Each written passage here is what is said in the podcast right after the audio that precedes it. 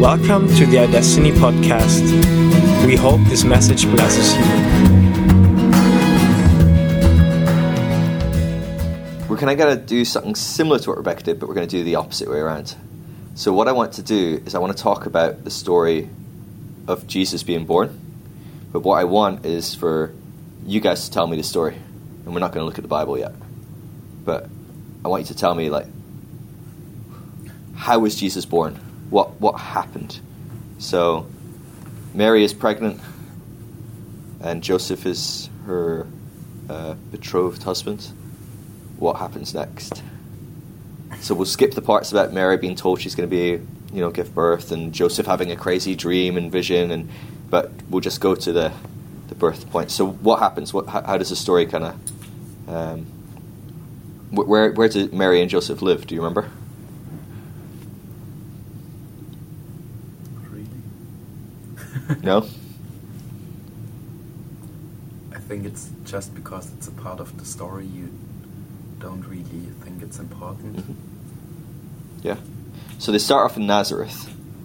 Okay. So, but what what needs to happen? What's part of the story? Um, there is this. Um, the king wants to count how many people Yeah. are in uh, from each village, Yeah. And so they need to go to Bethlehem Okay. So why do they have to go to Bethlehem?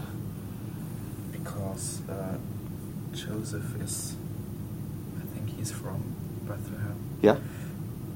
Do um, do you remember what family Joseph was from? What part? What what family it was? It was the line of David. Yeah. Very good. So it's the family of David. So Bethlehem was presumably where David was from. Is that right? Maybe. Okay. So they have to go to Bethlehem because the king wants to count all the people from Bethlehem. So what happens? How do they? How do they go? Like, when do they go? They walked. Yeah. Okay. So, but Mary was pregnant when they went. Yeah. Yeah. Yeah. Okay. So, do they both walk, or she, it's a long way to, to walk? Is it? donkey. Yeah. So she goes on a donkey. So, and is it far or is it a short distance, or do you know? I think it's far, but I'm not really sure. Yeah. Cool. This is the point. Like, uh, uh, we're just we're just trying to make the story as we remember it, and then we'll go back and we'll look and go, oh, what was true? What's not? What have we added? What have we taken away? Um, it's a fun way to look at the Bible because we suddenly realize a lot of what we think is stuff that we've just added, and some of it is stuff we completely forgot was there or whatever else. So, but yeah, so Mary is sitting on the donkey, and they're walking to Bethlehem. Um, so, um, do we know what the walk is like at all? Do you know if it's a nice walk, a hard walk, a, if it's walking through a forest, if it's walking on a hill, if it's walking in the desert? Do, do we know any of that? I think they're just some pictures you picked up in any uh, children Yeah. Bible or something like that, but Yeah. I, I think it's not in the story. Yeah. if it is. In your picture, in, in your head, what, what is the picture of, of them going on this journey? What what does it look like? Uh, so just a bit of hills, and it's a, a dry land, Mm-hmm. Cool. not as hard as the desert, but Yeah. still drier than inland. Yeah. Yeah. So then, what happens next? So they get to Bethlehem, presumably, or yeah. What what happens? Go on to jump in. They ask for a place to stay for the night at a house. Okay, don't know the English word. And What, what do you mean by how? So like describe it. So It's like a place where people can just stay the night and so like someone's house or like a No, hotel or uh, like a hotel. yeah. Okay. But they had no free beds, and Okay. then they got uh, told that they can't stay there. Okay. So they can't stay at this hotel, or I think inn is the, the word we use a lot. Um, so what happens next? That's a bummer, right? So you get there, and then how's how's Mary doing it? What what stage of uh, her pregnancy is she at? Is she still just quite early on, or is she late pregnancy? Or Right. yeah, okay. So, but uh, so what what's happening next? They can't stay at the inn. I don't know if they got told that there was a stall. Can you say Yeah, yeah. So Or if they just found one. I think they got told there's a stall. And then they decided to go there because there was no other option and she was really short before uh, of her child. Okay, so they're like knocking on the door of the inn and like, we need somewhere to stay. And like, sorry, there's nowhere to stay. And they're like, but seriously, she's about to give birth, right? Is that, that kind of the picture? And then it's like, well, I guess you could go in that barn over there, or stable, or stall, or whatever we say. Um, that kind of the, the story? And so, is, is that what it is? It's like a, a stall, like a barn, or like stable. I don't know the, the language in, in German how it translates, but in England we call it like a manger, or um, yeah, like a stable kind of picture. Um, so, what does that look like? It wasn't really nice. It was smelly and uh, there just animals and uh, it wasn't really big or there was nothing really to sleep or give birth. Yeah. Okay. What kind of animals would have been there? Do you know? Oxen, donkeys. Yeah. I'm not sure if there's more in the story. It's just, yeah, you often see on Christmas displays Yeah. of a stable and you have all kind of enemies in it. I'm, I'm not sure what is written. Yeah. Well, and that's the thing, isn't it? Because we, whether it's written or not, we, we have a picture, don't we? So we now are picturing Mary and Joseph uh, showing up at a stable with a few different animals. And like you said, it smells and there's nowhere to, I mean, it's not made for giving birth. well, not to humans at least. Um, and so what, what happens next?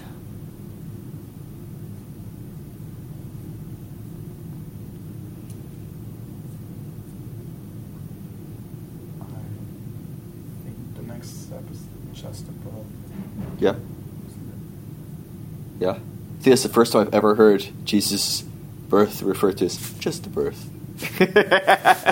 Yeah. just the birth of God. No big deal. No, I just uh, think about that. Uh, Different stages. yeah, and it was also um, when the, the shepherds get the angels and Yep. things like that. And so you have a lot of crazy stuff happening. Yeah. And the birth is just just the birth. Yeah. So the birth happens. Um, so is it just Mary and Joseph giving birth to this young child then, this baby? Do you have any? No idea. No, no church traditions or anything you can think of, or no I never thought about how they cut off the um, umbilical. Yeah. Yeah. Yeah. Because I've heard a lot of different traditions. So um, some traditions are that the the the stable was kind of set in like a cave almost, like which there are some stables that are kind of set in cave faces. There's even homes that are set in cave uh, in, uh, in Palestine. Um, but I've heard traditions that Joseph ran off to get a midwife, right? Because you would think if your wife is giving birth, surely there's it's a good idea to get some help, right? So maybe he went off to do that and brought her back. And um, some tradition says that she gave birth before he came back with a midwife. Um, but uh, other tradition says he was there and gave birth. Other tradition say she, she probably had a midwife, and there was him and her, and then this midwife to help give birth. And she probably would have known what to do with the, the cord.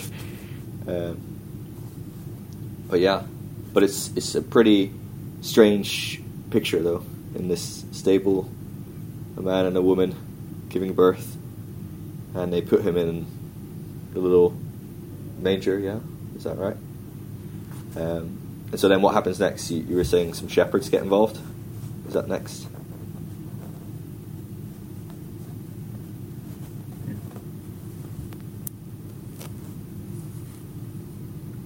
And this is all this is all happening in one night. So they they show up, they knock on the door, and there's no space. Go try a stable. They go to the stable, they give birth, and then shepherds show up. Yeah, this is all kind of like crazy, wild night. Yeah, and um, three, whatever they are called in Germany, it's the three wise men. Yeah, that's how we call it as well, wise men. Yeah. And so who who were they? Uh, they were just from another country, and they um, saw it in, in the heaven Yeah. yeah. So what was it that made them st- wise, or what made it that they could tell based on the heavens, the stars, that, that Jesus was going to be born? Do we know? I think normally you everybody's talking about that star above the uh, stall, Yeah. but um, in Germany we have um, a place called planetarium. So it's um, you have just um, big projector in the middle, and it's able Yeah. to do the whole uh, yeah the whole room fill it with uh, pictures of stars and Mm. things like that. And they found out, I think it's four years before the year nil or four years Mhm. afterwards. Um, there was just a constellation in heaven that can't really remember. There was one star or one planet in another uh, picture of stars, Mm. and so they said they think it was just that. Right. But out of that pictures in the heaven, they thought, oh, there's this person in that land. Yeah. So, yeah, for them it was just an easy conclusion by looking at the stars. Mm. I'm not sure. I, I think the Bible is not as clear about that. No, probably not. But, uh, it is interesting, right? These three guys look at some stars and go, ah, there's a baby being born. He's going to be king, and he's being born over there. Like that's a a big jump, right? um, so yeah, that's interesting. And so you've got shepherds and you've got wise men showing up. Yeah. Um, wow. So let me ask you a few questions, right? Because this is pretty crazy story, right? I mean, which it's going to be crazy. It's God being born, right? So it's a pretty wild story, anyway. Um, so David was from this town, yeah? Is that right? Uh, Joseph is from this town, the, the city of David, the, and he's from the family of David. Is, is that right? Well, we're not sure, but I, I will let you You know that you are right. Yes. so, so he's from this town. So, do you think he has any friends there or family? Should have, so, Yeah. So why didn't they stay with them? Just a, it's just a question, right? And you're like, it's weird. He didn't choose to stay with any of them. Um, or even, um, did they have any family nearby? Do you, do you know of any family nearby from any of the Bible story? It is in there, What is family nearby? like family near the near the town. So. You think of Mary's family that she went to visit. Do you remember? No. So Zacharias and Elizabeth, remember the parents of John the Baptist? Remember how Mary goes to visit them when she's already pregnant, but she's just very early on. And uh, when they meet, the spirits jump in the babies, and they both realize, oh, wow, you're pregnant, and they connect. Well, they live just a, a little bit away outside of Bethlehem. So why didn't they go back there and stay there? Right? I mean, that, it's, it's weird, right? So it feels like they've got quite a few options before you need to give birth in a stall with a cow and a donkey, you know? So it's weird, right? It's weird. Um, there's a few other things. Let me let me have a look at my notes because there's just some observations. I, I, I look at this story and I think that's weird. Um, what about the fact that um, not only is Joseph from this town, but he's actually from the line of David, right? So in uh, Matthew's uh, genealogy, he goes through it all, doesn't he? And he says, like, here's um, here's Joseph. Like, he, he comes from this line, and David was his, like, you know, great great great great granddad or whatever. So, do you think he was kind of from a pretty big deal family as well? Right? I mean, because David's kind of a big deal. I mean, the town was called the city of David. So when David's great great great grandson comes along, you'd think they would look after him, maybe. It's just weird that they didn't, you know. Or um, what about the fact that this woman's pregnant? Like, imagine you have a wife with you that's pregnant, and you show up at a hotel and you say, "My wife's about to give birth. Help!" And they go, "Sorry, we've no rooms," and just close the door in your face. C- could you imagine that happening? I mean, it's pretty ingrained in us, isn't it, to want to help someone that's pregnant? It's, it's pretty shocking, the idea of not helping someone that's pregnant. So that's quite weird as well, don't you think? Or that no one around would say, hey, sh- you can stay with me, we'll look after you. It's just a bit bizarre to me. I, I, it makes me wonder, like, what's going on here? Um, the thing that makes it most interesting is when you read the story like let's let's quickly read the story so have you got bibles with you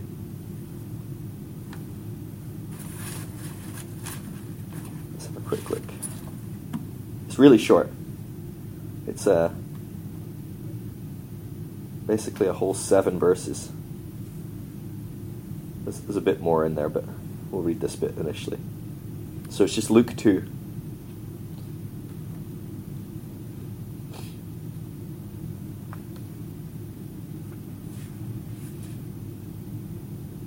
this whole story that we just told, this this story of you know what happens and how it works and how it goes, it was was quite a big story, right, with lots of little details.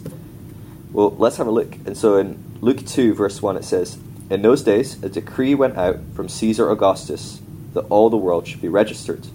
This was the first registration when Quirinius was governor of Syria, and all went to be registered, each to their own town. So we're right on the mark, yeah.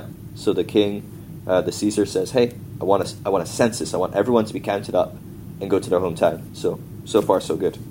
So Joseph went to Galilee from the town of Nazareth to Judea to the city of David, which is called Bethlehem, because he was the, of the house and lineage of David, to be registered with Mary, his betrothed, who was with child. So no mention of donkeys or anything or what the place looks like or anything like that, but he's, he's coming from Nazareth to the city of David to Bethlehem. Now, this next verse is really interesting. You see it? And while they were there, the time came for her to give birth. So, what does that say? Seems like they are they are not just for a few days, they are longer. They've been there, right? So, while we were staying in Bethlehem, she gave birth. So that's a that's an interesting shift in this story as we kind of remember it in our heads. Um, so she gave birth to her firstborn son and wrapped him in swaddling cloth and laid him in a manger because there was no place for them in the inn. What what do your translations say? What you're reading? How does that last verse go? Laid him in a manger. She wrapped him in snugly. No, she wrapped him snugly in strips of cloth and laid him in a man- manger, because there was no lodging available for them. Yeah. Okay. Uh, When she gave birth to her firstborn son, she wrapped him in cloth and placed him in a man- Manger. Yeah. because there was no guest room available for them. All right. So we've got there's no place in the inn. We've got there was nowhere for them to stay, no lodgings. Is that right? Yeah, no. And then you have there was no guest room. So it's quite interesting, isn't it? These different languages. But that's the story, right? And then shepherds is the next part, and shepherds come and visit, and he's there in the manger. And but that is the story of the birth of Jesus. It's it's quite short, and there's not much to it, is there? it's kind of funny that we have all this, all these details, um, and some of them completely incorrect, perhaps. That Jesus on the night is banging on the well, Joseph is banging. We need to go. We know we're giving birth, and that night they give birth in this in this stable, and it doesn't mention that they gave birth that night. In fact, it says the opposite. It says that there was a time of periods, and then they gave birth. So then that makes me think even more. They had time there before she gave birth. So why didn't they walk over to uh, Zacharias and Elizabeth's, right, which is just a few days away? They've traveled so far anyway. It's probably a, a few weeks' journey to go a couple of days to stay with their cousin. Doesn't seem too far if you have a few days before you're giving birth anyway. Um, or why didn't they check with Joseph's family and see if there was anywhere to stay? Um, quite interesting. Um, I think the, the two questions that then jump out for me is what is where did they end up staying? Because in our heads we think stable, but that doesn't actually say they stayed in a stable, did it? It said that they the baby was placed in a manger. Um, I don't know what that is in the German. Do, do you guys have a specific word for that? That the baby was placed in a whatever it might be. We say it's a Futterkrippe, but I'm not sure if it is the same word or if it is just. Yeah. Uh, What what describe that for me? What what does that look like? Um, yeah, a place where animals have their feet. Yeah. So like a feeding trough or something like that. Yeah. So it's like some hay for the cows to eat Yeah. or whatever, whatever cows eat. Um, so there's this. th- There's that word. This this trough that animals eat out of. That's that's there and it's mentioned. And when the shepherds come to visit, they find him in a manger as well. Hey, bud, come on in. Looking fab. Awesome. You need to come next time, Phil. That's unlikely. Um, so we're going through the story of Jesus being born, and we're just talking. What do we remember about it? So let's let's jump in, Josh. You can you can join in and give us an overview. So I want you to um, from from your memory, okay? Yeah. So just tell me the story. Hey Tom, do you want to join us, or yeah, come on in, grab a seat. Um, so we're telling the story of how Jesus was born and what it looked like. Just pull a seat over here, Tom. Properly get in. Don't don't cram yourself in the corner. Okay, I'll turn right. Um, so what, what we're doing is we're, we're, we're not looking at the Bible yet. Okay, now these guys are a little further ahead, so we're going to go back. Okay, what I want is to tell you, uh, for you to tell me the story of Jesus. So, Mary and Joseph. Joseph finds that Mary's pregnant. Mary finds that she's pregnant. Um, she goes and visits her cousins, doesn't she? And she comes back, and then all of a sudden, the king, as Marek rightly remembered, the, the Caesar, he says, "Hey, everyone, I want you to go to your hometowns." So describe to me what happens. What's the Bible story? And, and it doesn't have to be like you know word for word what the Bible says. Just describe for me the story. You've heard it at Christmas many times and whatever. So so what happens? So, Joseph and Mary go to Bethlehem. Okay. Where so where were they before? Do you remember? Either do you um, remember? Nazareth. Yeah. Well done. Okay. So what does that look like? That's a, is that a long journey? Is that a short journey? It's quite a long journey. Um, take a few days, three days, a few days. Okay. Um, So is that quite a hard journey then for a pregnant woman, presumably? yes. Yeah. Okay. Yes. Very hard journey. So possibly longer. And probably go with some relatives on Okay. the way uh, if they've got other mates going down. Yeah. Travel by camel, maybe. Yeah. Okay. Yeah. Yeah. I, w- I went to Hillsongs in Sydney at Christmas, and they had camels in church. with Wow. Joseph on them. Love it. Yeah. Yeah. So Yeah. apparently they were not camels. Yeah. um, uh, Is it about is it seventy miles? Seventy miles, something like Okay. that. Okay. So yeah, you could walk that in a few days if you were healthy and lively, but a pregnant woman might want to go on a camel yeah.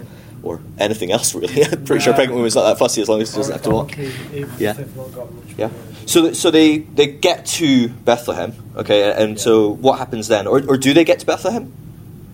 It's not like you know like they get halfway and they get abducted or something. No, get to Bethlehem, and um, Maybe maybe they stop off somewhere at like a.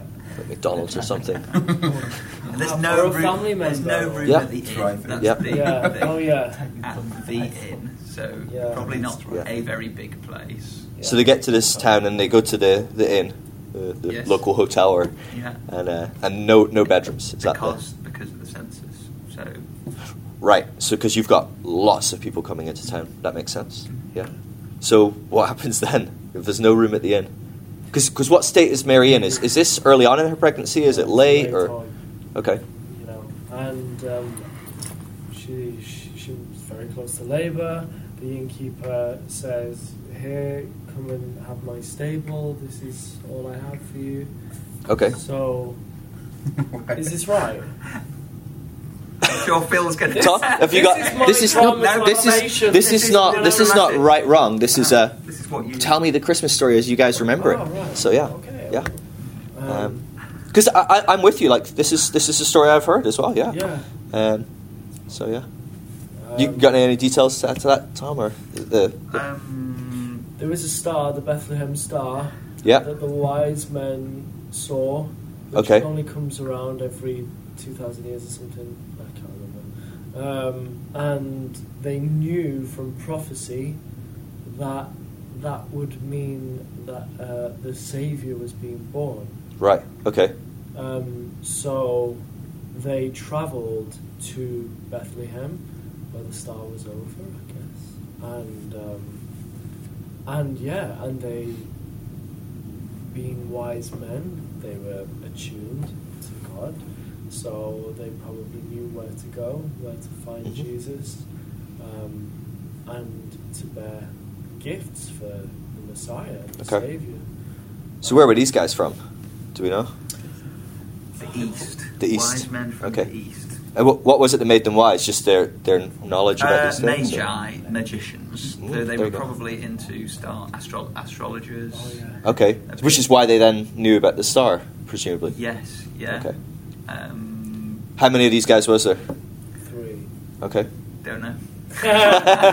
Difference of opinion on that one, maybe, but well, no, I mean, yeah. it, it, but that's the tradition is three. tradition is three. Okay. I guess that's kind of like a biblical number. So, um, So what, what? So let's backtrack quickly. So um, let's let's jump back to the inn. The guy says, "Hey, you can use the stable." Um, what, what does that look like? What, or, or do you have a different opinion on that, Tom? You Uh, got you got a just different there's remembrance. no room at the inn, and it. Um, so what does it say? She just says she laid him in a manger because there was no room for them in the inn. So it. Wow. So sta- so a baby has appeared in the midst of this story quite quickly. So you know, there's, there's no room. Oh well, where can I put this? so I, I'm, I'm kind of joking, but you know what I mean. Like this, there's there's quite a lot has transpired between those two and, moments. And was the manger? Was it like the horse's trough, or Mm. You know, with a bit of straw in it? Like, you know, they're in a stable. Yeah. So is that that the jump to the stable is that it's in a, a trough of some sort of feeding trough or a manger? No, uh, stay, stay, just. I don't want to steal your. No, go for it. Yeah, tell us. There's no no mention of the stable. It just says. Oh, really? Yeah, it's just, and she laid him in a manger because there was no room for them in the inn. In. Oh. So it Yeah. could have been like a stable, like round the back of your mate's house or something like that, Mm. where they had some cows or something like that. Or- Yeah. Okay. So then, what what, what happens? So presumably, like, there's it's still like it's not it's not a dignified uh, place to give birth, presumably. Um, but uh, so is this all happening in one night? So that you know, the there's there's no room at the inn. There's a baby in a manger. Like, is this pretty like so? You know, when they're knocking on the door of the inn, it's like Mary going. or, or is it like you know like a week later or 10 days later or Yeah. a month later you know like Well, we do, don't we have an idea We don't know. Okay. Yes. Unless you you've got other. I, I'm, I'm just much more interested in our story what, what, what do, what's the narrative in our heads how do we picture it Um, well, because I just think those that's dramatizations from you know being young and watching Yeah. dramatic versions. It's of coming, it. it's coming. Yeah. Yeah. Oh, Joseph. It's, Yeah. yeah, yeah. Speed Yeah, up the li- camel. yeah. But like I don't know, I've seen some kind of dramatizations where they're knocking on like Lots of doors. lots of doors, Yeah, yeah. No mm. and then. Sorry, and then yeah, and then they get to an innkeeper that says, "Oh, I've got a stable." Yeah. So and and literally like Mary's always like, you know, Yeah. heavily Doubled over or whatever. Yeah, yeah, yeah. So wow. Okay. um, I guess that's my kind of recollection and view on it. Um, So then, so then they're in this this stable area, whatever, whether it's around the back of someone's house or you know separate to I don't know in like a barn or something, whatever that looks like. What does that look like? Like, does uh, do, is it just Joseph, Mary, and this this moment of giving birth? Did Joseph get out of there because you know he was like, "Oh, this isn't for me"? Did was there a midwife involved? I mean, is that customary to help have someone that knows what they're doing? I'm not sure if Joseph would have known what he's doing. Um, what what do you guys picture here? Is this on your own? Is there a group of people? Because we tend to skip over that in the uh, nativity scene, don't we? Yeah. The pushing the baby out. Um, so it's less uh, fun to de- depict. yeah. Well, I guess they they were pretty young. Like Mary was what thirteen or something. Mhm. So Joseph would have been around that age as well. Hopefully. But maybe a bit already. Oh. Let's not go too close. Let's not look too closely at uh, Jewish culture. Yeah, yeah, yeah, yeah, yeah, yeah, yeah. So I don't know. Maybe it was a little. Yeah. He wasn't quite ready for that. I don't know. They probably weren't well versed in it. Certainly, I can't imagine Mary was well aware of how this worked, uh, as far as it was her first. Um, so, yeah. So then they, they have this baby. So whatever that looks like. Um, so what happens next? They've had a baby. What what what happens next? You're saying three wise men or a multitude of wise men, whatever. These magi, magician. Um, they show up, but is is there anyone else uh, involved? Is it just Joseph, Mary, uh, the ox and the donkey, the baby, and a, a few wise men? Shepherds. hmm Yeah, Well done. yeah. So, So- So shepherds, I, the shepherds came. I, in my mind, uh, you've got the shepherds out on the hills watching their sheep. The angel appears. The angel says, "Today a savior has been born." So the shepherds are on the scene pretty much straight away. Right, because they're there. I mean, they're just just right there on this side of the hill next to Bethlehem. Yeah. And the Magi, late, you know, later on, you know, quite a bit later on, um, when, you know, a year or two, not bang on the scene. Right. Okay. So the the wise men. So the, the nativity is kind of lying to us there a bit. The the wise men probably weren't there Yeah, yeah. the same night. Okay. But this has all been apart from the wise men. This has been kind of a whirlwind turn of events, hasn't it? Because Yes. you've got we've got to get there. We arrived. There's no room at the inn. We've got to go get a place to stay. Well, maybe we can have a berth in this stable. There's a kid there. Shepherds are showing up. I mean, it's like it's a pretty intense kind of ride.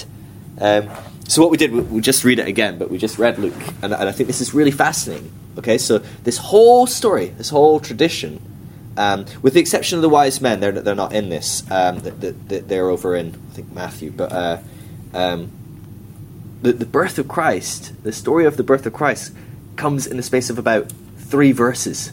I mean, it's not much, and we build a whole world of tradition around it, which which is it's okay. It's, it's you know there's, there's lots of different things. But so Luke uh, two starts and he says, in, a dec- in those days a decree went out from Caesar Augustus um, that the world would be registered, and this is the first registration. And they went to be everyone was had to be registered in their own town. So Joseph went from Galilee to the town of Nazareth, um, which Tom is on it. It's about seventy miles or so, roughly, I think. Um, and they went to Judea to the city of David, which is called Bethlehem, because he was of the house and lineage of David to be registered with Mary, his betrothed, who was with child. Okay, so this is just a backdrop. This is kind of like, hey, so this is why this couple were going to Bethlehem. And then in the next two verses, in fact, you have the whole story. it goes, and and this is a big verse. Like, read this verse. And while they were there, the time came for her to give birth. So, what can we tell from that verse? They were there for a while. that while they were there, oh, it's time to give birth. So actually, we don't know how far along Mary was. Now we know she wasn't super early because she'd already visited her cousin and you know had that experience, but. It could have been a month. It could have been a couple of months. It could have been three days. It's, we don't know. Uh, but it certainly wasn't like, we need somewhere to stay. She's giving birth here. Right? I mean, that just wasn't what happened. So while they were there, the time came for her to give birth. And she gave birth to the firstborn son, wrapped him in swaddling cloth, and laid him in a manger because there was no place for them in the inn. Does that strike anyone as a bit of a weird s- story, actually? If you actually start to look at it, it seems a bit odd. So the first thing that jumps out to me is why were they going to Bethlehem? To get registered. Why were they needing to go to Bethlehem to get registered? Because that was where Joseph's family were from originally. Yeah? So, if that's where Joseph's family were from originally, does it seem unlikely that he goes there and he doesn't know anyone at all or have any relations? Right? I mean, that seems and unlikely. Especially being the lineage of David, like he must have money because he was a king. This is a this is a big thing as well. So not only was he just in the I'm from this town, it's a I'm actually a direct descendant from David. So that's registered as well in the, the genealogy, isn't it? it? We get Joseph and Mary's genealogy, and Joseph's genealogy it traces right back to David. So actually, his family were probably quite important. They were, you know, they're not like you know, like oh I'm next in line to the throne here, but they they would have had some sway here. They would have been like, hey guys, we're kind of important here. I'm from the lineage of David because they're big on lineage, right? You don't have to read your Bible for long to realize these guys are into lineage, right? I mean, how many this guy, son of this guy, son of this guy, do you have to read before you realize Jews were really into lineage? So he's from this area, and he's kind of from an important family, and they were there a while. Why is Mary giving birth in a stable?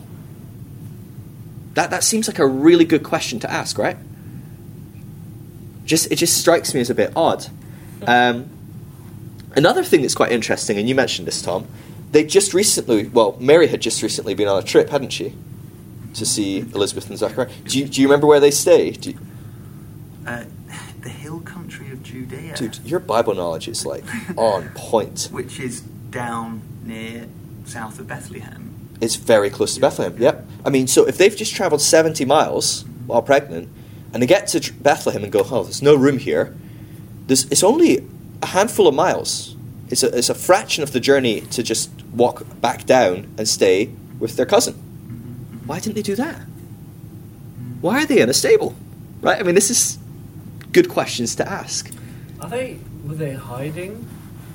Because didn't They did- Caesar? Not, not yet. no. Not yet. Yeah. Not at this point. But that, that is in the story, isn't it? But it's, Yeah, 'cause it's later. later. to because as as Tom rightly says, it's probably a year or two afterwards um, Well, that these guys show up. Maybe because they had, had obviously uh, uh, conceived out of wedlock. hmm There was maybe some problems with the family, some disownments. Mhm, yeah. Um, That's very possible, I think. So, Yeah. so they were, you know, they potentially had nowhere to stay. They were outcast.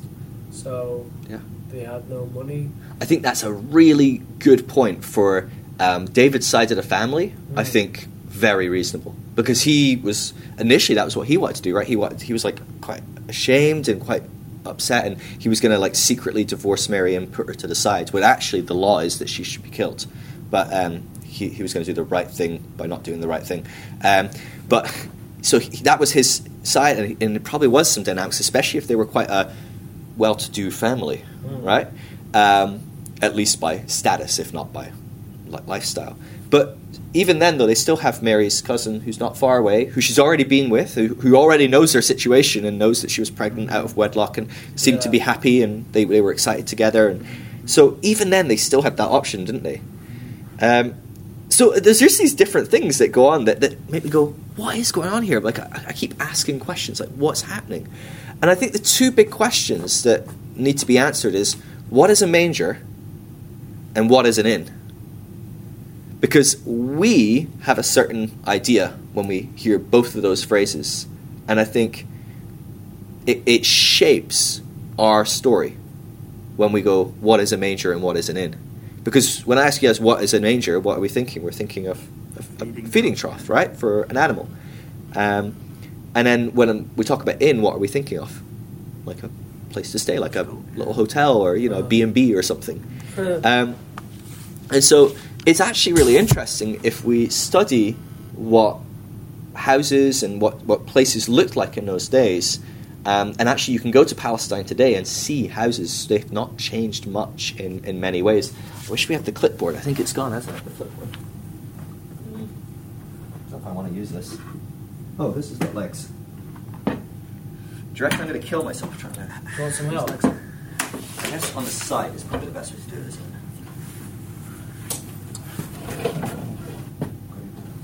Oh yeah, go for it.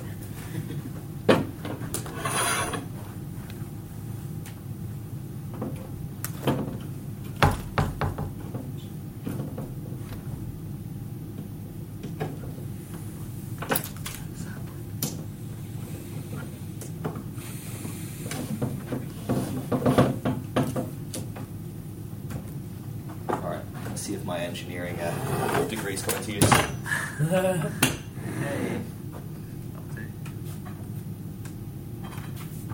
Right, that's very likely to collapse suddenly, but we'll see. It'll be quite funny if it does. Whose is this? Do you remember? Is it Sarah's too? Looks good. Oh wow, there's lots of stuff here. Oh no, it's gonna be full, isn't it? It is as well. What are the odds of that? Oh no, okay. Man, they used to want Oh no, there's loads. Okay, This will teach you to turn the first four pages and make an assumption. Okay. Right. Mark's gonna miss this. So, Phil, sorry, just first of all, sorry for just gate crashing. oh no, I love it. Like, I love when people come and join us and hang out. It's really fun. Often the glory of it. yeah. It's great. So, the usual house. So, what you would have had in Bethlehem, unless you were extraordinarily rich, pretty much all houses were the same.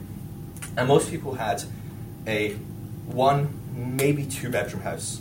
Most people had this one big room where the family would stay, and if they were pretty well off, um, they would be lucky enough to have a secondary room and that would be at the back. And so you'd have like almost just a, a simple layout like that, and there'd be this this guest room,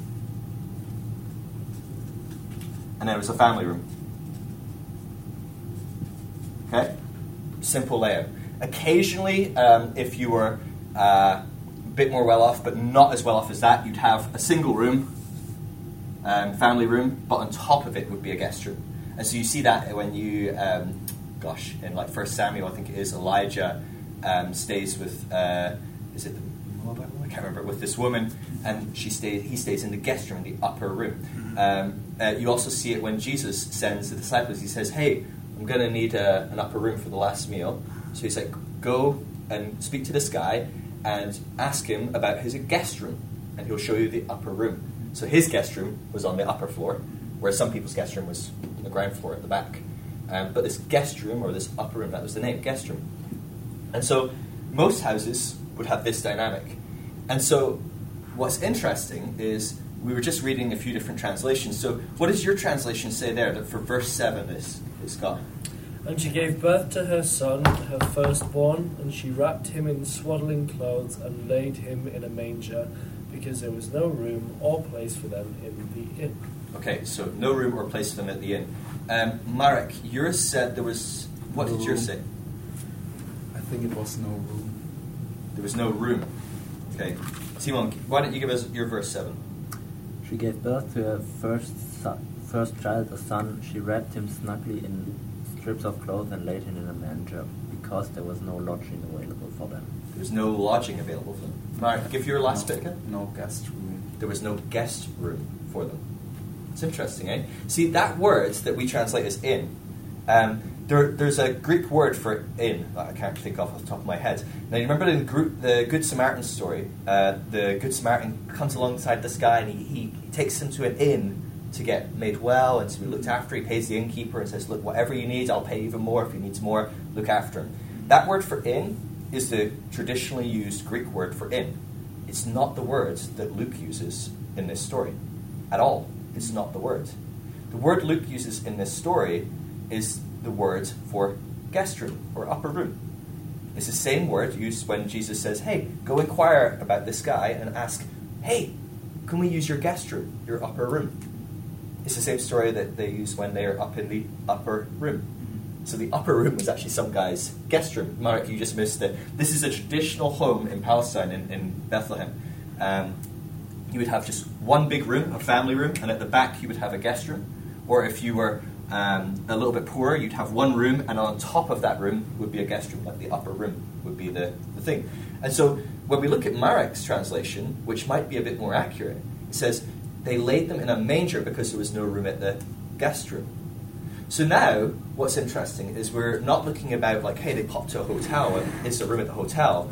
What it looks like is they went to someone's home and there was no room in a guest room for them.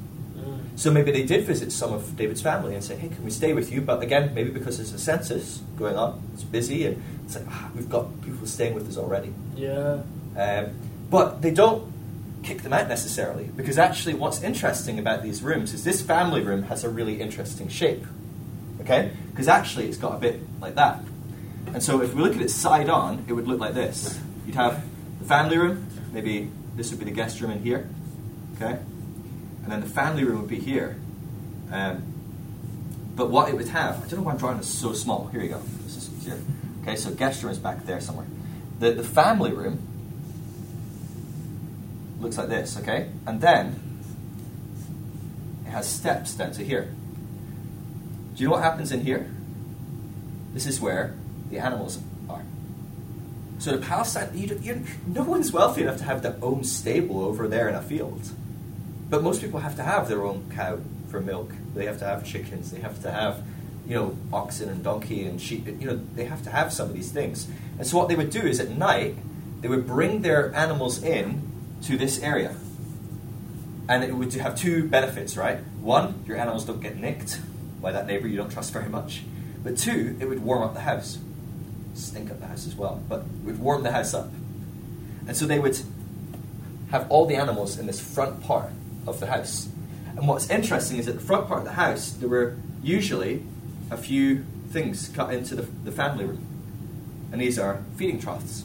And again, if you go into Palestine or Israel, you can actually go and see houses, and they, they look like this. And it's because if you have cows here, they would stick their head over and they would eat from the feeding trough.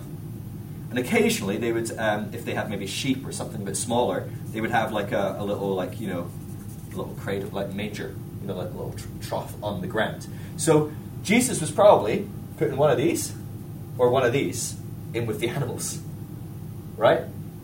But it doesn't mean he was off in a stable on his own, completely outside a community, rejected, you know, there's no room for you at the inn, bugger off. Because it's, it's kind of bizarre if you think about it. We were just talking just as you guys came in.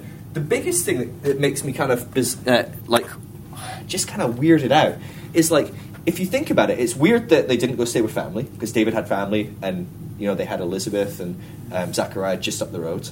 The weirdest thing is, this woman's pregnant. Like, Middle Eastern culture is, is a culture of deep respect. It's a culture of community. It's a culture of family. It's a culture of respecting women. Um, it is not a culture of, oh, sorry, you'll have to take your pregnant woman somewhere else. That would be a hugely shameful thing to do, to say, get lost. And so it's not a story of a woman shows up with her husband at the inn and they go, sorry, there's no room, go sit in a stable somewhere. It's actually a story of, hey, we've, we're packed to the brim with family members already. The guest room is full. There's no space in the room. But come on in. And odds are Mary and Joseph slept in the family room with family. And the guest room was probably full with more family. And Jesus was right there in the midst in the family room. And yes, it was dirty and gross and sweaty and hot and it smelled and there was animals there, but it probably had family. It probably had life. There was probably when she gave birth, all the guys were probably kicked out. They probably went to get a drink and celebrate or do shisha or whatever they did, you know. Um, and the woman probably looked after Mary and they helped her have her birth. And what's interesting is if you actually track our story, you'll find most of it is rooted in the Gospel of uh, James, which is uh, a Gnostic writing the. Um, yeah, and, and it's about 200 AD or so. And the story is uh, that uh, Mary and Joseph went on their way. Mary was on a donkey, right? So that's where the donkey comes in. Um, and they were pregnant and they were going along. And as she was on the donkey, she said to Joseph, Ah, I'm giving birth. Go, go, go, go. And eventually they just go, No, we can't do it. We get off. And we, they went into um, uh, a cave that was a stable. Um, so, because a lot of people that could afford stables and have their own stables would usually have them cut into like cave fronts because it's cheaper than building your own property. Um, and so they, they basically stumble into this stable, and then Joseph goes off to find a midwife. So he runs into town to get a midwife. By the time they get back, she's given birth, the stable is glowing. Um, another woman miraculously appears and says she gave birth, she was a virgin, and she still is a virgin. Oh, there's all this different story, but it's, it's all from this made up Gnostic story. In fact, the fact that it's made up is kind of funny because the guy doesn't know any details. Like, he, he, he makes up details that don't make sense. So he, it's not even written by a Jew. It's not even written by someone that knows the location. So it's probably written from somewhere far from Judaism and Israel. Because he talks about how they rode through the desert. It was desert terrain. It's lush, like gorgeous, green, like full of vegetation and trees and bushes and flowers. Like it's really gorgeous. There's no desert in sight. Um, and so all these details from the, the Gospel of James are just complete fantasies. And there's a whole bunch of visions and things that happen as well. But this picture is very different to the one we have in our heads when we see the nativity scene. Now, it's not to say that, you know, oh no, we're completely betray- just, you know, we don't know the truth and Jesus wasn't born the way. It's, it's not that different, okay? So, you know, don't panic. But I think it's just quite interesting when we look at these details, we start to see a bit more of the, the way that Jesus came into this world. He came into the world in a family, um, in community, in poverty. This is not a rich family. Okay, this is just one of the everyday regular families. Um, his dad was a guy that built stone, like he was a stonemason. Fun factor: he wasn't a carpenter. They didn't have carpenters then, um, so he was a stonemason. Um, the, the the word that's used to describe Joseph is just he, he worked with his hands and built, and so He's a builder. it's most likely uh, stonemasonry rather than carpentry.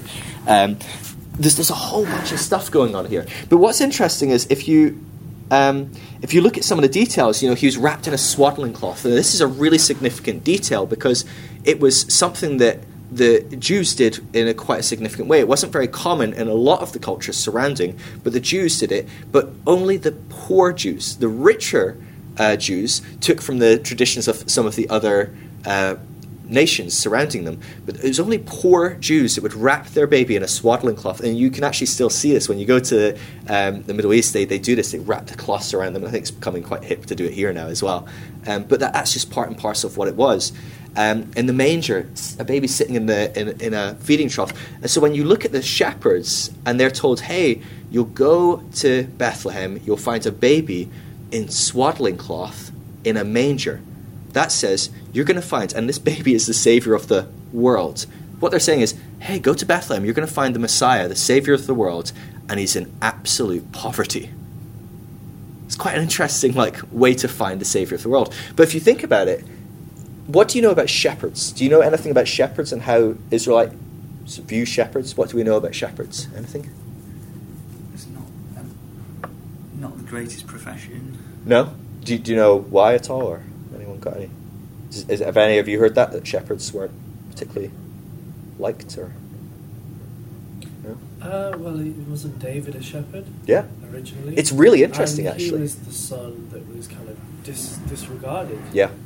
Yeah. So, I guess it was for the the less kind of able, clever, Yeah. um, just the one who didn't show much ability to make money, Yeah. um, Yeah. with trade and things. so- Absolutely. And and sheep were looked at as um, a nuisance. They would they would eat people's crops. They would break into people's like gardens and ruin them. But like, the, and so shepherds were just seen as like they're the idiots that can't control these sheep that keep eating my crops or keep doing. They weren't as big on big massive fences and uh, walls and, and different things. But it was really common for. Um, for shepherds to be really frowned on. And in fact, in the rabbinic uh, tradition, so the rabbis had uh, these different uh, rules and codes and regulations that they added to what uh, God had taught them. And there's five professions that are um, basically told you're not allowed to do. If you're going to be a good Jew, you can't do any of these five things. Three of them are being a shepherd in different ways. Wow. Three types of different shepherds. So shepherds were not liked. If you were a shepherd, you were the worst. Like they hated you. And so it's really interesting that that's the first thing that happens is right after we have the story in Luke 2, Luke 2 continues and it's the shepherds and they're watching their flock by night and an angel comes and says, "Hey, you're going to find." And it's interesting to me that they're told you're going to find a baby wrapped in swaddling cloth in a manger because if you told the shepherds, the one that's the least, go visit the Messiah, the King, the Savior, he's been born today, they're probably thinking, me, go to like a big palace and visit the person that's just going to save the, all of Israel. Mm, Doubt that's going to go well. But all of a sudden, it's a he's in Bethlehem and he's in this crummy little apartment and he's in the poorest area with the poorest people and he's in a feeding trough. Oh, well, actually, maybe I will be accepted in that place. maybe I can have a, a place there. And so it's interesting we have shepherds, but we also have wise men, rich men, um, very powerful men come visit as well. We have this, this dynamic of two different um, types of people. Who it's- interacts with the king? The king. and they go and interact with the king and, and arguably set off this whole s- events where I mean all the kids get killed. He has to escape to Egypt. All this different stuff. So I want to touch on another thing that we don't um, necessarily. Um, how are we doing for time? What time is it?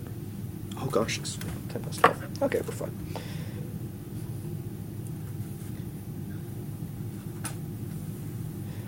Are you seeing what I'm talking about? About, or are you seeing that we have a picture of what happens in the Bible, don't we? And the picture isn't always what happens in the Bible. And it's not that it's bad to have a picture, and it's not bad that maybe some of our pictures are accurate. They're built on rich history and tradition, um, but some of it can be built on all sorts of different stuff. Like some guy that wrote a book and said James wrote it, and then tried to pawn it off as like the next bestseller, and uh, it did pretty well. And now we have a tradition that, like you know, Mary's on a donkey, and it happened the same night, and you know, all sorts of different additives. And does it change the story? Not in a massively meaningful way, but it is interesting to know. Actually, these mysterious things, we actually have some pretty solid data here. It's pretty obvious what it looked like when we actually start to realize, oh, a guest room that actually was a thing. Huh, a manger. Oh, those were built into people's homes, so it was probably with people. He wasn't off in a stable on his own. But it intrigues me that the gospel starts with an invitation to the poorest and the most disliked in society, and this rich elite people who actually have nothing to do with Judaism. They're actually complete heathens. They are stargazers. They're div- diviners. They're, they're astrologers, which in the Bible it says you should stone people like that.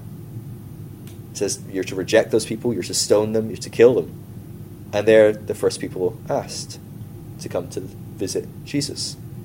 What is it saying? It's saying, look, the, the, the, the, this Messiah is for the lowly. This Messiah is for the outcast. This Messiah is for people that aren't even in your group. They wouldn't have even been able to come into your group to get ostracized. These are they're nothing to do with Judaism. It's for the Gentiles as well. Or we look at have you ever looked at the genealogy of Mary is really fascinating because genealogies all throughout the Bible don't include women because women are lesser citizens. They're not important. They're, this, is, this is an old tradition here. This is, you know, thousands of years old. And all of a sudden in uh, the Bible, we see in the genealogy of Mary, four women are mentioned in this genealogy. Really bizarre. And the women they pick are really weird, right? I mean, it's really weird. So the, you've got this genealogy, and I think, is it in Matthew, the genealogy of Mary? I think it is, yeah. Um, off the top of my head. Um, you've got this genealogy, and the first person to be mentioned is this woman called Tamar. Do you remember this woman in the Bible? You got any recollection, Tom? Maybe you've got better recollection than most of us. This this woman was uh, she was married, and she died. Uh, her husband died before she could have a child, and so there's a law in Judaism, which is kind of like a really messed up law in today's kind of context, where if you uh, if your husband dies and you don't have kids yet, you're to marry his brother, and he's to give you kids, and then those kids get your husband's inheritance. Whether you like it Um, or not. whether you like him or not, whether he likes you or not, it's the honourable thing to do to marry your dead brother's wife and have kids with her so that she can. And, and this is like, when we look back at the culture, this is to look after the woman. It's to make sure she has kids, to look after her in old age. It's to make sure that the, the, the husband's legacy goes on. It's, it's a very honourable thing, but it's very far removed from our culture, right? But she marries his only other brother, and then he dies under quite suspect situation as well. Um, so all of a sudden, there's no more brothers left. And so the honorable thing to do is then to marry their father. Okay, so her father in law, even though it's kind of incestual, it's a bit weird, it's a bit whatever, uh, this is what you would do, except he doesn't do it. He doesn't marry her. He doesn't give her a kid. So what does she do?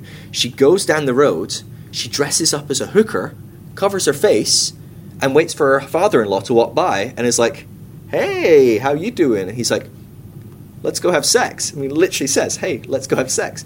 They have sex, and uh, she says, "Well, I'll, I'll have sex with you if you give me a goat." And he's like, "You got it. One goat. That sounds like well worth a good time."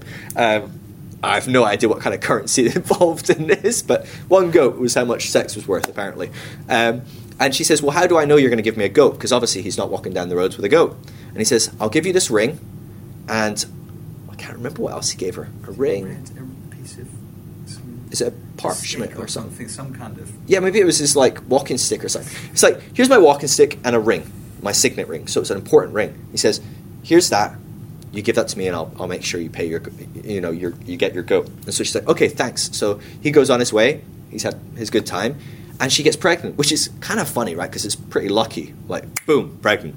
Because a lot of people try for a long time to get pregnant, don't they? But she gets pregnant straight away, and uh, it's found out she's pregnant and her father-in-law is angry and everyone is angry because how can she be pregnant right both of her husbands are dead she's not remarried she's living in sin this is terrible and so they, they call for her to be stoned to death which is the right thing to do so they call for her to be stoned to death and um, and the father-in-law is like you're gonna die like this is what you deserve and so they, they're all bring her into the center of town they're all like holding their stones and she goes oh what's this in my pocket and she pulls out the ring and she turns from behind her back and she pulls out a walking stick and goes, This is the father of my baby. And the father in law is like, Oh, yeah. Whoops. And so he quickly, actually, fair play to him, he says, I'm more guilty than she is. And the whole thing, you know, works out fairly well. This is in Mary's genealogy. This is the woman they decided to put in, this weird situation. Like, kind of like swindling some guy so that he would marry her. She's pretending to be a prostitute, and like I mean, it's just kind of a messed up kind of situation, isn't it? The next woman is Rahab. You remember Rahab? She as well is a hooker, and she's from another nation. And she hooks the Jews up, doesn't she? She, she says, "I believe in your God, and I'm going to help you escape this town. And I'm going to help you get in, and you know, overthrow this city if you if you save me." So very uh, you could say she's a wonderful woman of faith, but you could also say just kind of really selfish that just sees the way the, the, the tides are turning. Like, oh, you guys are going to destroy us? I'll let you in if you let me live, right? Um, you could debate her her motives, um, but either way, I mean, she, she's she's a, a prostitute, a, a, a hooker, a whore. You know, all, all these terrible words we would use for this. But that is how she would be seen in this society as a terrible person. Um, and she's mentioned in the genealogy. The next woman is uh, this woman called Ruth, and she is seeking the same kind of marriage that Tamar sought. Her husband dies, and she goes back with her mother in law to Israel, and she's trying to get someone uh, who was related to her husband to marry her. Um, and so she does that, she goes around, and she becomes uh, David's grandmother. So again, like there's this lineage being built.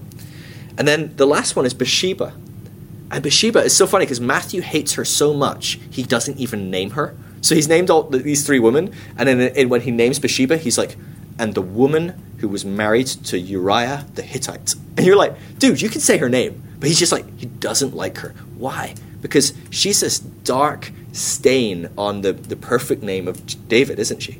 She's the one that like caused him to go into adultery. And actually, what's interesting is if you if you look at um, how this uh, would have worked, um, almost all houses in the Middle East would have been, uh, or in, in this area, this Palestine and Israel, would have been this ground floor kind of layout, family room, guest room. Um, some might have had, you know, an upper room, maybe. Um, but they weren't high rises, you know, it just wasn't the case because it's expensive to build like that. Um, Whereas David's palace would have been high up, it would have been this palatial, massive, beautiful, um, multi story building because it's a sign of wealth. And so, what's interesting is when Bathsheba's bathing on the roof, to be seen by David, she'd have had to be quite close to the palace. And being naked in, the, in Jewish culture is extraordinarily shameful. Extraordinary. I mean, this is a culture like if you look at it now, the culture in the Middle East is like you cover yourself um, because it's it's shameful to be seen by someone as, as being naked. Um, you bring shame upon that person if you show yourself to be naked. This woman is openly having a bath naked on a roof next to the palace. You could argue her motives are probably fairly clear. Um, and so that would be, a lot of people would argue that Bathsheba, she knew what she was doing by having a bath on the roof next to the palace. Um, but either way, David's equally at fault, if not more so, by going, I'm going to do what I want to do, and I'm going to bring her in and have uh, sex with her, impregnate her again, like this guy. Like, people in Israel were potent. Um, but, like, has sex with her and then kills her husband, right? And then she becomes the mother, and that kid dies, but then they have this other kid, Solomon. And so she gets written into the thing. So, like, what are we seeing again in this um, lineage that we all start to read maybe the first couple of lines and go, oh God, another one of these lineages in the Bible. Right, next page. Right? Because none of us read these. We just, who could care less about this? Like, I mean, it's just like boring. Um, but when we look, we're like, wait, there's a woman in this one. That's weird. And so you look at it and you suddenly realize Matthew's making quite a big statement here, a bit like the big statement that Luke's making. Luke's making a statement this is for the poor, this is for the lowly, this is for the outcast, this is for the people that aren't even affiliated with Judaism. This is for the magi, the astronomers. This is for the rich as well as the poor. What's Matthew saying? He's saying this is for the men, this is for the woman, this is for the sinners, and this is for the saints. Right? Because those women, some of them were really saintly. Right? Mary's in that lineage, right? I mean, she's this perfect, no flaws, absolutely wonderful woman. Um, you've got um, Ruth, who again is very like holy, devout. She did the right thing, uh, all that different stuff. But then you've got Rahab, who it's hard to peg her whether she was good or bad, right? Tamar did some pretty messed up stuff. So this is for people, whether they're good, whether they're bad. This message is for you. The big thing is, it's a message for anyone who's willing to pursue their faith, to go after it, to take risks, to, to, to, to go after God. That's who this is for. And so I think we, we can go in more and more about like we and we will like maybe the next time we do Bible study is like how do you start to learn that stuff? How do you learn like this is what a house is like in Israel, right? Because that's just not like something you read in your Bible and you go, oh, there's a picture of a house. Like maybe maybe they've got like a really good Bible commentary one that gives you stuff like that. But for the most part, this is sort of stuff that you've got to ask these questions first, don't you, before you even go look for the answer. And so uh, this is what most people would call critical analysis of text. Critical, um, not in the sense of critical as in like disparaging, it's not true, but critical in going, what does that mean? Like, why is that there? Why is that information there? Why did he mention the men instead of the? Why did he mention the woman instead of the men in those four instances? Right? I mean, that's weird. Or when we read the Bible and we go, why is this story completely different to the story that I have in my head? right? Why is when I read the story of Jesus, it's uh, being born, it's covered in two passages. It doesn't tell me much of anything, and yet when I go to a Christmas nativity scene, it takes like forty minutes, right? That that where did all this information come from? Right? And this is the kind of thing I want to build in you. When you start reading your scripture, look for what's going on. Ask why. Tear it apart rip into it. Just go, what is that about? Why did they say that? What's this about? Because that will lead you to spending four hours late at night googling like what does a house look like in, Israel in Bethlehem? What do houses look like in Bethlehem? You know, or what is a manger in zero AD? What does that look like? Because these are the sort of questions you need to ask because it starts to fill in our framework. It starts to p- add picture to, to what we're talking about. We talked when we talked about the Bible originally um, a few weeks ago. We talked about Genesis and how it's a copy of another text, right? And like, if, if you're not asking questions, well, why is Genesis written this way? Why is it written like a poem? Like, what were other creation stories written like? Oh, there were other creation stories. Hmm. I wouldn't have even thought to ask that. Oh, and they're poems too. What is Huh. it like in the Quran? Uh, Enuma Elish would be the, no. The Quran's much much later, so it's, it was written much after uh, Genesis. But there's creation stories that were written before Genesis, Wow. and Genesis draws very deep parallels. The first thing that happens is um, the the formations is, is, is formed, and there's this, uh, rigid dome, and that's the case in Enuma Elish and Genesis. And then the first uh, thing that happens is that light is is brought about, or, or, or, or that that firmament is brought out of chaos, out of darkness, and that happens again in both stories. The first development is that light is brought forth. The next development, you know, and so there's these these parallels, and you go, if I hadn't even asked, did they ever think of creation before Genesis was written? I'd never even have these ideas. But all of a sudden, when I've got these texts to compare, I'm going, what was the writer of Genesis really doing? Because I don't think he was telling us like a play by play of how the world was made. I think he's messing with how people thought the world was made because they already had the story. And now he's drawing parallels and he's going, I'm going to tell you the story, but I'm going to twist it and tweak it and add a detail here and take away a detail there that suddenly makes you go, wait, there's only one God and not multiple gods? And he made people because he wants to be good and he wants people to be good and not because he wants slaves to do his bidding? Oh, these are significant details and we gloss over them because we just read one aspect of the text. Um, and so it's important to ask these questions. Um, when you read a flood story in the Bible, go, did anyone else write about this flood that covered the whole world? Did no one else write about it? Oh, and you start to Google, and loads of people have written about the flood. There's lots of stories. There's lots of uh, uh, mythological stories about how they got out of these uh, acts and how there was gods involved and how they built big boats to save animals. And there's lots of these stories, and some of them predate Genesis. So what's going on? Because now we start to ask bigger questions. Because what I want is I want you to get the message of the story rather than the details. The details are less important. So the details lead us to the message. But if you get bogged down by the details, the fact that Jesus was born in a manger is completely irrelevant if you miss the fact that Jesus was born in a manger as a significant picture of Jesus being down and dirty and in our humanity, invested in community and family and, and being one with us. Like, you know, the fact he was born in poverty and that shepherds visit him isn't that interesting until you dive deep and go, well, why was he born in poverty? Why did shepherds visit him? Oh, it's this picture of the, the, the, bro- the broken, the lowly, the outcast. They are welcome. Wow, that's pretty significant. And, and it's, it's diving deep so we get the message that's in the Bible rather than just the details. Because the details mean nothing if you miss the message. And that's what happens all the time, right? Especially with things like Genesis, right? As if Genesis is a story about how God built the world, but no one cared about that at the time. They were asking questions like, is God good? Who is God? Who are we? These are the questions they're asking. And we miss the answers to those questions if we're answering our own questions of like, how old is the earth and how quickly was it built? And they didn't care then. That just wasn't a question. And that's why the Bible isn't going to answer that question because it wasn't written for that purpose. Uh, but yeah, we'll talk about that next time. Um, we'll, we'll dive deep into those sort of things. But we'll stop for lunch because I don't want to go too late. Thank you for listening to the iDestiny podcast. For further information, check out www.idestiny.org.uk.